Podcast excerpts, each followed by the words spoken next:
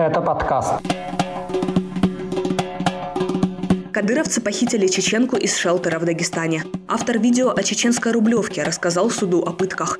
Еще один российский подросток извинился перед Кадыровым. А в Чечне грозят жесткими мерами антипрививочникам. Об этом и не только в новом выпуске подкаста «Кавказ. Реалии». С вами на этой неделе снова я, Катя Филиппович. Вперед!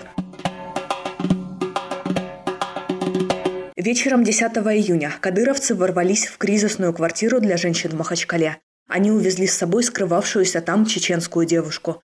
В этой операции им помогали дагестанские полицейские. 22-летняя Халимат Тарамова, дочь одного из приближенных главы Чечни Рамзана Кадырова, директора торгового центра «Гранд Парк» Аюба Тарамова. Именно за ней охотились силовики из Грозного. Девушка сбежала из дома, спасаясь от побоев и насилия. Тарамову и ее подругу приютило дагестанское движение «Марем», которое помогает женщинам, попавшим в трудную ситуацию. Еще до побега Тарамова записала видеообращение, в котором просила не объявлять ее в розыск и заявляла о смертельной опасности, которая ждет ее в случае возвращения в Чечню к мужу и отцу. Я, Тарамова Халима Аюбовна, добровольно ушла из дома, спасаясь от регулярных побоев, угроз, и прошу не объявлять меня в федеральный розыск. МВД по Дагестану пообещала приютившему Халимат шелтеру всецелую помощь и охрану. Накануне похищения в кризисную квартиру приходил полицейский. Он представился как Долгат. Опросив Тарамову и пообещав снять ее с розыска, он ушел. Полицейский вернулся ближе к 10 часам вечера. Правозащитница Светлана Анохина открыла ему дверь, так как была уверена, что Долгат пришел, чтобы помочь. Но все оказалось иначе. В квартиру ворвались дагестанские полицейские и выволокли и Анохину, и волонтеров шелтера, и его подопечных. В комнате осталась только Халимат. Она угрожала выпрыгнуть из окна, если ее заберут в Чечню к отцу. Тарамову отвезли в полицию, а потом силовики против ее воли передали Халимат родным. Как заявляли правозащитники, в доме родителей ей может угрожать убийство по мотивам чести. Фактически Халимат забрали на казнь. Об этой истории нашему подкасту рассказала правозащитница, главный редактор портала о женском пространстве на Кавказе «Даптар» Светлана Анохина. Я много чего в жизни видела. Это был полный, омерзительный, когда огромная толпа мужиков вооруженных ломилась и вытаскивала орущих часть женщин. Их передали отцу, это хотя они... В письменном виде заявляла девочка оперуполномоченному, который пришел удостовериться, что ее не удерживает силы, и что это для нее смертельно опасно, что ее могут убить. Спустя 2 дня после похищения Халимат на чеченском госканале вышел сюжет, где показали девушку и ее отца. На этом видео Халимат, теперь уже в платке и длинной юбке, стоит, опустив голову, пока 5 мужчин, включая ее отца и высокопоставленных чиновников, обсуждают ее судьбу. В сюжете заявлено, что чеченские силовики Тарамову якобы спасли от похищения, и что у Халимат якобы были проблемы с психическим здоровьем, и ее якобы от них лечили. Об этом на ЧГТРК Грозный рассказывает замглавврача местного психоневрологического диспансера. Кстати, даже если это правда, слышал ли он о врачебной тайне. Дагестанские правозащитники заявляли строго обратное. Девушка адекватна, и бежать ей пришлось из-за жестокого обращения, насилия и побоев. Правозащитники уверены, единственное, что спасло Халимат от немедленной расправы, это широкая огласка этого дела. О том, почему Халимат грозит убийство, настоящему времени рассказала адвокат проекта «Правовая инициатива» Ольга Гнездилова. Ситуация сейчас достаточно публичная, и, возможно, просто через несколько дней нам покажут ее по чеченскому телевидению, где она скажет, что никакого насилия в отношении ее не применяется. И прямо сейчас, возможно, ей жизнь сохранят, но через время, когда все уляжется, шум уляжется, конечно, ее риски очень серьезные. После похищения Халимат российская ЛГБТ-сеть, признана в России иностранным агентом, организация с этим не согласна, обратилась в Европейский суд по правам человека с просьбой принять меры по ее спасению. В правиле 39 регламента ЕСПЧ прописано принятие оперативных мер, если есть риск угрозы жизни и непоправимых последствий. О том, на каком этапе сейчас находится дело Тарамовой в ЕСПЧ, нашему подкасту рассказал пресс-секретарь российской ЛГБТ-сети Тим Бесцвет. ЕСПЧ пока что придерживает принятие срочных мер, но вместе с тем задало вопрос Российской Федерации и дало время на ответ 10 дней по поводу задержаний в Краске Халимат. То есть ЕСПЧ интересует, задерживалась ли Халимат в Махачкале, на каком основании, был ли допущен адвокат, и если да, то где сейчас она находится, задержана ли она в Чечне, и, соответственно, кем она была вывезена в Чечню и почему, то есть силовиками или частными лицами. Это вот последняя, скажем так, коммуникация, да, с точки зрения правового поля и вообще какой-то юридической помощи, которая, соответственно, есть на текущий момент. Автор видео о так называемой чеченской рублевке Ислам Нуханов пожаловался на пытки в Европейский суд по правам человека. Нуханов попал в поле зрения властей, когда 31 октября 2019 года выложил в YouTube видео об элитном районе Грозного, где живут родственники главы Чечни Кадырова и многие высокопоставленные чиновники. После публикации ролика Нуханова похитили. Его более 3 недель продержали в ОМВД по Грозному, пытали и вынудили оговорить себя. В октябре 2020 года его приговорили к 4 годам колонии поселения. Его обвинили в незаконном хранении оружия и нападении на силовика. Как отмечается в обращении в Европейский суд, в отношении Нуханова были нарушены права на свободу и запрет пыток, упомянутые в Конвенции о защите прав человека и основных свобод. Другое, касающееся Чечни, решение ЕСПЧ.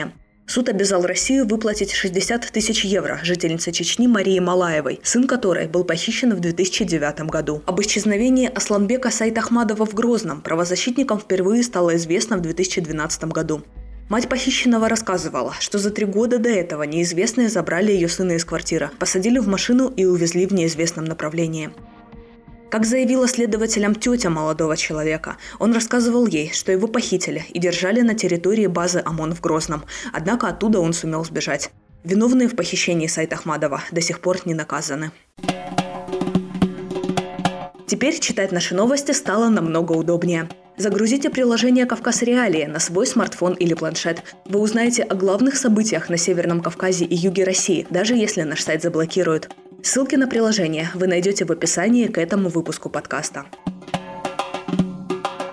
Чеченские инстаграм-паблики выложили очередное видео с извинениями перед главой Республики Кадыровым. На этот раз их принес молодой человек по имени Максим Глазунов. Сколько ему лет и откуда он, не сообщается. В описании к этой записи авторы публикации оскорбляют Глазунова. Сам подросток на видео рассказывает, что 12 июня он опубликовал некий очень оскорбительный, пошлый, похабный ролик, за который ему очень стыдно. Я хочу принести свои искренние извинения вам, Рамзан Ахматович. Недели ранее перед Кадыровым публично извинился подросток из Кабардино-Балкарии. Поводом стали оскорбительные слова, которые он произнес про чиновника накануне. В чеченских диаспорах за пределами республики есть специальные люди, ответственные за пресечение высказываний россиян в адрес руководства Чечни, лично против ее главы Рамзана Кадырова и членов его семьи. Мониторинг высказывания о Кадырове входит в обязанности чеченских представительств на местах. Об этом агентству «Ура.ру» рассказывал общественник Саллаудин Мамаков. Правозащитники связывают столь болезненную реакцию на любые критические высказывания с культом личности Кадырова, который насаждается в Чечне. Студия подкастов «Радио Свобода». Кадыров пригрозил прибегнуть к жестким ограничительным мерам, если жители Чечни не будут прививаться от коронавируса. Как написал Кадыров на своей странице ВКонтакте, в республике на данный момент привито чуть более 142 000 человек, и это четверть от общего количества жителей, которые подлежат вакцинированию. Ранее мэр Грозного Хасмагомед Кадыров потребовал провести разъяснительную работу с населением города о необходимости вакцинации. Для этого чиновник решил привлечь полицию и духовенство. В конце мая Рамзан Кадыров заявлял, что тем, кто отказывается от прививки, медпомощь надо оказывать в последнюю очередь. Глава Ставропольского Кисловодска Александр Курбатов попал в аварию, катаясь на электросамокате. Сейчас состояние мэра по-прежнему тяжелое, он находится в реанимации в искусственной коме. Для лечения Курбатова перевезли в Москву. Об опасностях электросамокатов на этой неделе говорили и в Сочи. Там за неделю от них пострадали около 70 человек.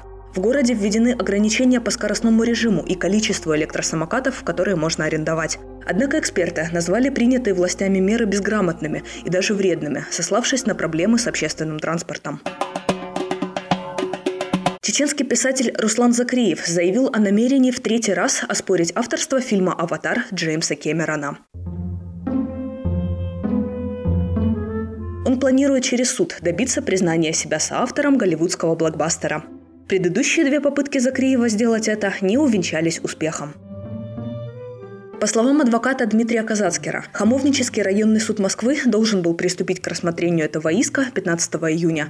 Казацкер добавил, что представители истца будут настаивать на привлечении к процессу лично Джеймса Кэмерона. Просто интересно, как у них это получится. Закриев ведет кампанию за признание своего авторства «Аватара» с 2015 года. Он несколько раз подавал иск в суды Ставрополья по месту прописки, однако эти иски отклонялись в связи с неподсудностью, поскольку ответчик проживает в США. Это были главные новости Северного Кавказа за неделю. Теперь нас можно слушать не только в Apple, Google и других подкастных площадках, но и в приложении «Кавказ. Реалии». Скачать его можно по ссылке в описании. Оно будет работать, даже если наш сайт заблокируют. С вами была я, Катя Филиппович. Пока.